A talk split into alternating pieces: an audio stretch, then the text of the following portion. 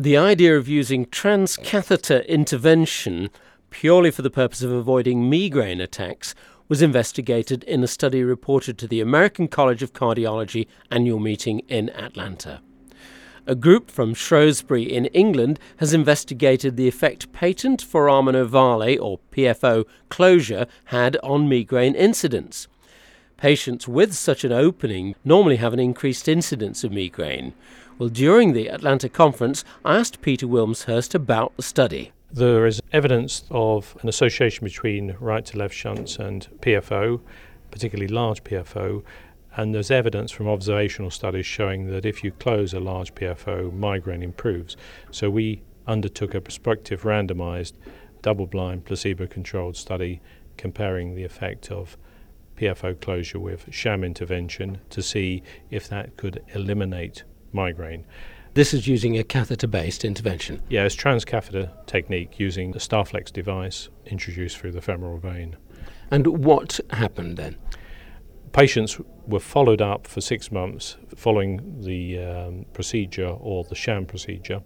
The first three months they had aspirin and clopidogrel, and then they had no antiplatelet medication after that, and we followed up their response.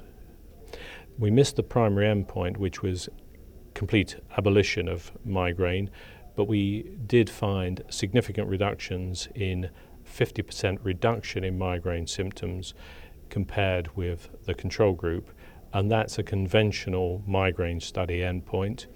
We also found that there was a significant reduction in the product of frequency of migraine times the duration of migraine, so giving you the total number of migraine hours per month, and that was significantly reduced in the intervention group compared with the sham group. Do you think then that it might be worthwhile doing this intervention in order simply to reduce migraine?